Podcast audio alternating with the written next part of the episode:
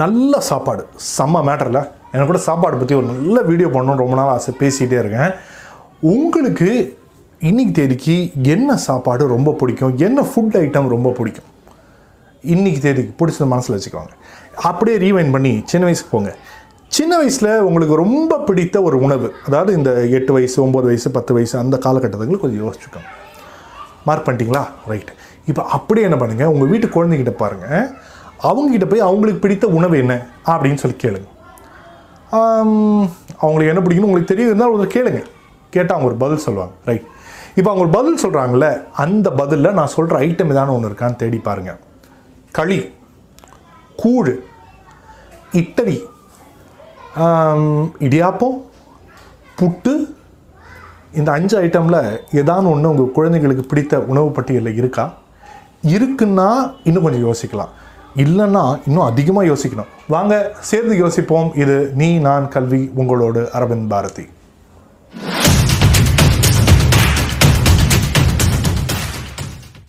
எனக்கு ஒரு ஒரு கதை அடிக்கடி சொல்லுவாங்க. அதாவது எங்கள் பெரியம்மா எங்கள் பெரியம்மாங்கிறவங்களே ரொம்ப வயசானவங்க. அவங்களுக்கு முன்னாடி ஜென்ரேஷன் அப்படிலாம் சொல்லிட்டு இருக்கும்போது ஒவ்வொரு தலைமுறையிலையும் ஒரு கதை சொல்லுவாங்க. அது கதை கிடையாது அவங்களோட வாழ்வியல் அனுபவம்னு அப்புறம் தான் எனக்கு புரிஞ்சுது.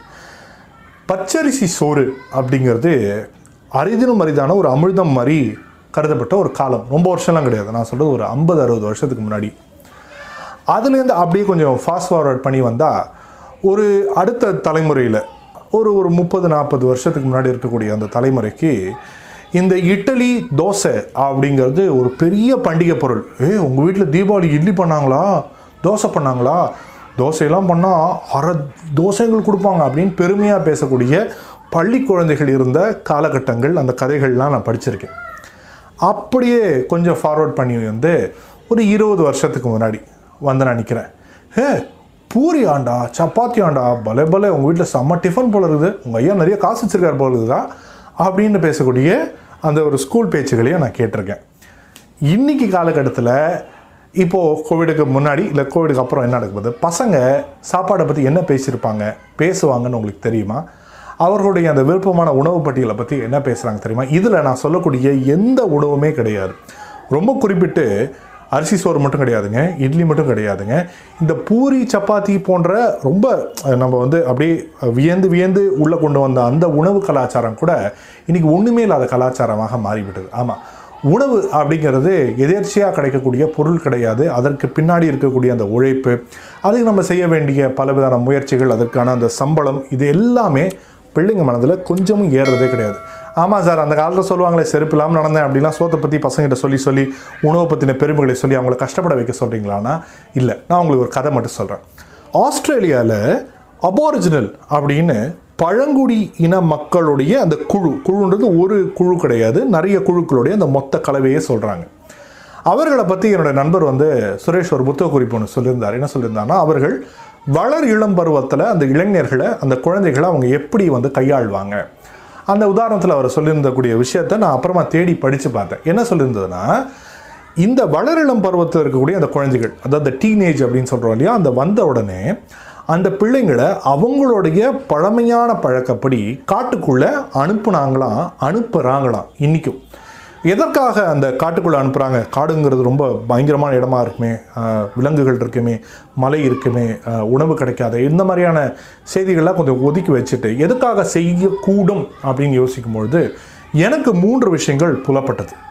முதல் விஷயம் முதல் முறையாக காட்டை போய் பார்க்கும்பொழுது அதாவது நகரத்திலிருந்து நாட்டிலிருந்து காட்டுக்கு போகும்பொழுது த காக்னேட்டிவ் எபிலிட்டி அப்படிங்கிற அந்த ஒரு செய்தியை வச்சு தான் அவர் எழுதியிருந்தார். அதனுடைய முதல் செய்தி கிடைக்குது. என்ன சொல்கிறாங்கன்னா மூளை இருக்கு பாருங்க. எந்த சூழலையும் கண்ணை திறந்து பாரு மூடிக்கிட்டு பார்க்காத மூளையை தர மனசை தரன்னு சொல்ல பாருங்க அந்த மாதிரி த மைண்ட் பிகம் ஷார்ப் நம்மளை சுற்றி இருக்கக்கூடிய ஒவ்வொரு விஷயத்தையும் ரொம்ப கூர்மையாக கவனிக்க ஆரம்பிக்குமா. ரெண்டாவது எனக்கு புலப்பட்ட விஷயம் வாழ்க்கையில் இதுக்கு மேலே என்னடா பெருசாக ஆபத்து வரப்போகுது அப்படின்ற கூடிய போ எதையும் பார்த்துக்கலாம். எந்த பிரச்சனையும் அதில் கமான் ஃபேஸ் இட் அப்படின்ற கூடிய அந்த ஒரு பலம் மனத்திடம் குழந்தைகளுக்கு வருகிறது. அப்போது மூளை ஓப்பன் ஆகுது மனசு. மூணாவது ரொம்ப முக்கியமான ஒரு விஷயம் இந்த உடலுக்கான உணவு. ஆமாங்க. இயற்கை சார்ந்து உணவை தேடக்கூடிய அந்த ஒரு பழக்கம் இயல்பாகவே அவங்களுக்கு அவ்வளோ நாள் பழகலனா கூட அந்த குறுகிய காலகட்டத்தில் இந்த காட்டுக்கு அனுப்புகிறாங்களே சில நாட்கள் அந்த குறிப்பிட்ட காலகட்டத்தில் உணவை பற்றிய ஒரு புரிதல். உணவு மீது ஒரு மரியாதை இயல்பாகவே அந்த பிள்ளைகளுக்கு உருவாகின்றது. இதைத்தான் எனக்கு புலப்பட்ட செய்தியாக நினைக்கிறேன் அப்படியே கட் பண்ணி திருப்பி நம்ம வீடுகளுக்கு வரேன். உங்கள் வீட்டில் உணவின் மீது இருக்கக்கூடிய மரியாதை என்ன? நீங்கள் இயல்பாக உங்களுடைய வாழ்க்கையின் மூலமாக உணவுக்கு என்ன மரியாதையை அடுத்த தலைமுறைக்கு சொல்லிக் கொடுக்குறீங்க?